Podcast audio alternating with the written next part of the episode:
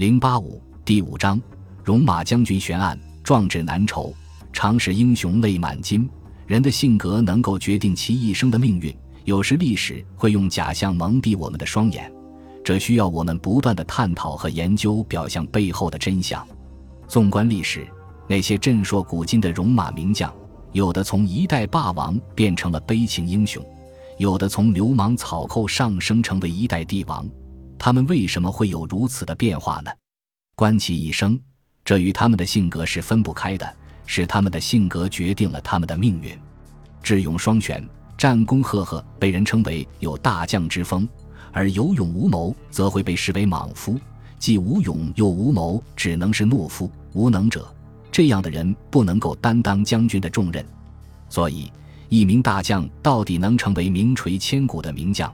还是成为徒有虚名的败将，与其自身的原因有很大的关系。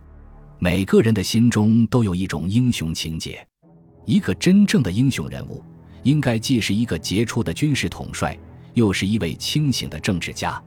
人心向背问题不仅关系着战争的胜负、人民的存亡，也是治理国家、辅佐君王不可忽视的决定性因素。